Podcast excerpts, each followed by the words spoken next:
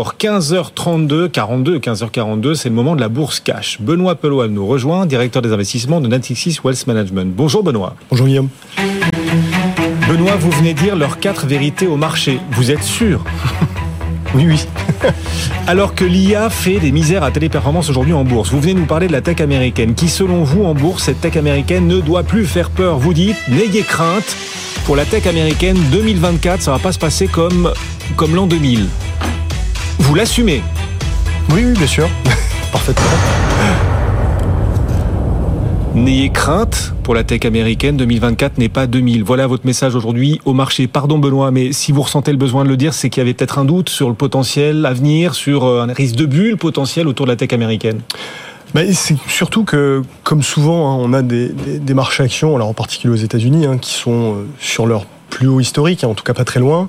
Et évidemment, euh, les valeurs de technologie ne sont pas pour rien, hein, puisque si on regarde, elles pèsent, le secteur de la tech aux États-Unis, ça pèse à peu près 30% justement du, du S&P 500. Et donc on a une espèce de phénomène de concentration euh, très important des indices, qui rappelle, qui rappelle effectivement des moments, euh, des moments qui sont compliqués. Et d'ailleurs, il y, a eu quelques séances hein, dans les dernières semaines qui montrent une espèce d'équilibre précaire sur les marchés actions, où on a eu plusieurs séances où l'indice progressait pas mal mais avec à l'intérieur assez peu de boîtes finalement qui, qui, progressaient et plutôt une majorité de titres qui étaient même en, recul, ce qui rappelle des séances, euh, des, des, des, moments troublés dans l'histoire, qui rappellent justement la bulle TMT, des tops de marché ou alors des phases bah, qui précédaient une remontée de la volatilité. Voilà ce qui nourrit justement ces inquiétudes et qui rappelle cette crainte d'une éventuelle bulle sur les valeurs de, de, technologie. Oui, une hausse trop dépendante de la tech, une mm. forme de hausse en toc quelque part et des records en toc sur les marchés. Vous, c'est pas ce que vous pensez. Vous dites, vous venez dire aux investisseurs aujourd'hui, non, non, non, non, comparez pas la situation de 2024 de la tech avec ce qu'elle fut en 2000. Non, non, effectivement, la situation est, est, très différente. Alors c'est vrai qu'il y,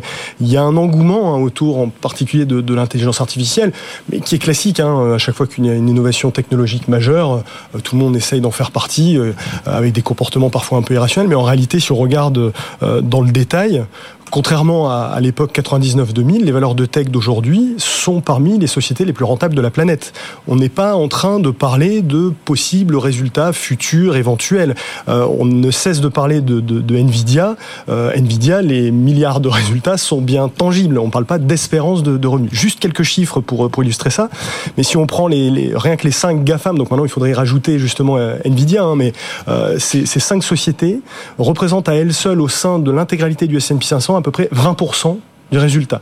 Euh, en termes de création de valeur, c'est également le principal moteur. Hein, le, retour sur fonds propres pour, pour l'investisseur, il est de quasiment 25% sur ces sociétés, ce qui est plus de 10 points supérieur à la moyenne de l'ensemble de l'indice. En gros, depuis deux ans, si on retire la tech aux États-Unis, il n'y a quasiment pas eu de croissance, de croissance bénéficiaire. Donc ça, c'est très différent de 2000.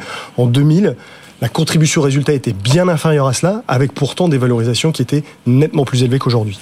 Et d'ailleurs, Gilles Mouek, qui nous accompagne régulièrement, il est le chef économiste du groupe AXA. Gilles Mouek nous disait à propos d'NVIDIA la semaine dernière, en fait, NVIDIA, ça me rassure pour la stabilité financière. Parce que, ce... oui, Gilles Mouek qui disait ça, ça me rassure pour la stabilité financière parce qu'on a là une entreprise qui génère des bénéfices aussi massifs que réels, aussi réels que massifs. Voilà. Et donc, on est dans du dur et du tangible. C'est ce qu'il nous expliquait. Et donc, on se demandait au lendemain de la publication d'NVIDIA, le titre qui gagnait 15%, si on n'était pas dans une forme d'exubérance irrationnelle mm. des marchés. Il nous disait, sur les marchés, je sais pas, mais en termes d'entreprise, entreprise pure, on est plutôt dans quelque chose de réconfortant pour la stabilité financière mondiale. Mais non, mais c'est la principale différence avec ce qui s'était passé en 2000. On est sur, on n'est pas sur des performances qui reposent sur, sur du sable. On est sur quelque chose d'extrêmement solide. Euh, et ça, ça se, ça se reflète immanquablement dans les valorisations, mais même sur le volet euh, valorisation. Hein. On parle beaucoup de la valorisation de Nvidia, mais euh, quelques parallèles entre aujourd'hui et, 2000. Euh, la situation est aussi très différente. Hein. On, a beau prendre en absolu, en relatif, la valorisation, n'est pas aussi excessive que ce qu'on avait pu connaître en 2000. le ratio cours sur bénéfice de la tech, aujourd'hui aux États-Unis, il est autour de 25-30 fois. À l'époque, on était plutôt autour de 45-50 fois. Et même en relatif au reste du marché, la tech affiche une prime de l'ordre de 40%, voire un petit peu plus. À l'époque, on était à plus de 100% de prime rapport au reste du marché. Donc en termes de valorisation, même là-dessus, c'est difficile de faire référence à cette période, cette période de la bulle TMT. 15h47 en direct, on est ensemble face au marché. Étienne nous appelle depuis la Tour Ronex, la salle de contrôle du CAC. Rebonjour Étienne. Euh, on parle d'intelligence artificielle. Oui, à nouveau, aujourd'hui, à nouveau, toujours et encore l'IA, d'autant que c'est elle qui fait la loi sur les marchés. On le voit à travers une valeur en forte baisse aujourd'hui. Téléperformance souffre énormément, Étienne. Oui, au point que la valeur a été euh, suspendue ce matin après une baisse de quasiment 25% sur les plus bas niveaux, moins 14% désormais, avec en effet des, des, acteurs qui arrivent et qui, avec l'intelligence artificielle, arrivent à remplacer tout un tas de centres d'appel. Donc forcément, quand vous êtes un leader mondial comme Téléperformance, ça inquiète. 114 euros pour la valeur, on en reparlera dans un instant.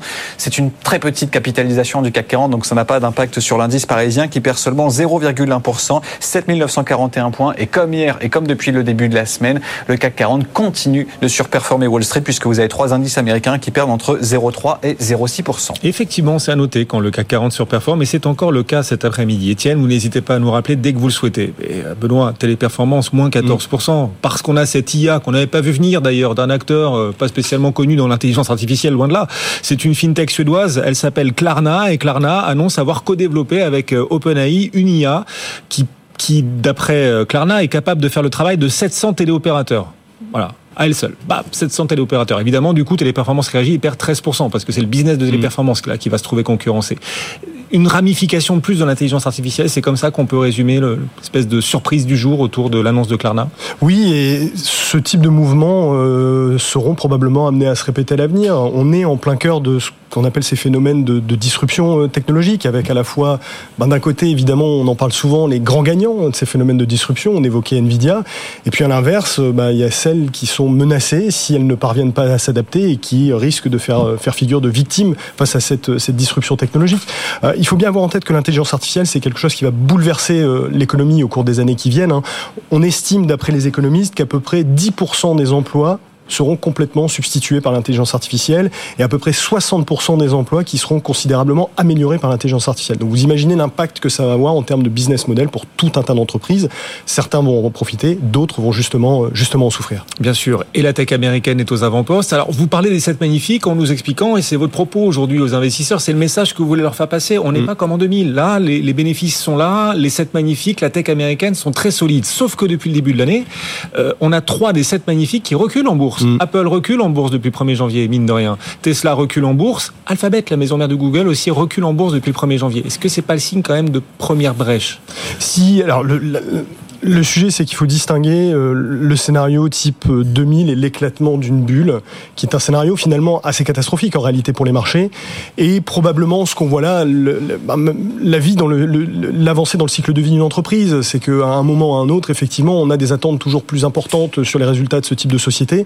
Euh, elles ne vont pas être capables de battre les attentes en permanence. Il y aura immanquablement euh, des déceptions, et c'est pour nous justement plutôt un risque de consolidation, voire de correction qu'on a sur ces entreprises, beaucoup plus que le risque d'éclatement d'une bulle qui viendrait considérablement dégonfler les valorisations pendant une période prolongée. Si bulle il y a, enfin c'est la définition d'une bulle, on le saura mm. qu'après, on le saura qu'une fois qu'elle aura éclaté, ou on est vraiment certain aujourd'hui que ce n'en est pas une et on peut le, le dire en amont avant que si bulle il y avait, euh, on aurait une forme d'éclatement. Vous êtes certain qu'on n'est pas en bulle sur la tech américaine aujourd'hui? On peut jamais être certain, bien évidemment, mais en tout cas, on n'a pas les, les phénomènes d'appétit pour le risque excessif qu'on a pu connaître et qui sont caractéristiques des phénomènes de bulle. Mm. Un, dernier exemple hein, pour illustrer cela, mais euh, on est face à une sous-performance très nette des petites et moyennes capitalisations aujourd'hui, à peu près partout, et c'est particulièrement vrai aux États-Unis. Euh, ça, c'est pas le reflet d'un appétit pour le risque complètement débridé de la part des investisseurs.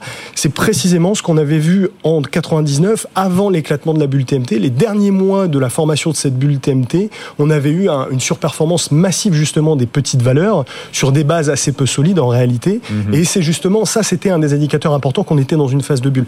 On ne l'est pas. Aujourd'hui, il y a une vraie discrimination opérée entre les titres de bonne qualité et ceux qui sont un peu plus en difficulté, qui est réalisé par les investisseurs. Et c'est une autre différence par rapport à, 2000, un autre signe à vos yeux euh, qu'on n'est pas mm. en bulle. Hein. Les petites valeurs et les moyennes valeurs, toujours pas euh, en ascension, toujours pas en, mm. en hausse sur le marché, restent en souffrance. Le marché reste discriminant et exigeant.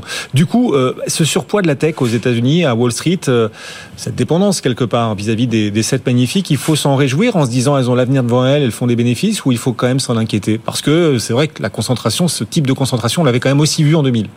Exactement, on, voit régulièrement ces phénomènes de concentration. Ça rappelle pas forcément de bons souvenirs. C'est souvent associé à des tops de marché ou, une remontée de la volatilité. Nous, ce qui nous préoccupe le plus à travers le poids de ces entreprises, euh, c'est surtout euh, l'impact macroéconomique en réalité.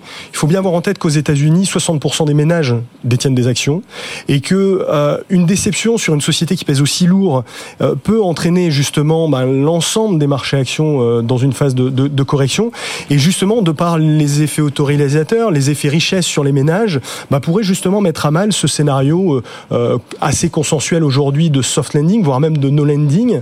Et donc c'est plus ça qui nous préoccupe fondamentalement sur le secteur de la technologie. Mm. On a encore des leviers. C'est un secteur qui a changé de statut, qui offre une grande qualité et une visibilité, et qui euh, bah, justement euh, en, plus dispose d'un boulevard en termes de réduction de coûts pour justement protéger ses résultats dans un environnement plus adverse. Et à venir devant nous sans doute des baisses de taux qui pourraient aider aussi. Qui serait un soutien puissant effectivement au secteur. plus effectivement. Benoît Peloil avec nous aujourd'hui pour Natixis West Management. Merci beaucoup Benoît d'être passé nous voir. Vous parlez cash aux investisseurs aujourd'hui. Non, nous ne sommes pas en 2000. La tech US, n'en ayez pas peur comme vous pouviez peut-être en avoir peur en 2000. La situation aujourd'hui est bien différente d'à l'époque. Merci beaucoup Benoît.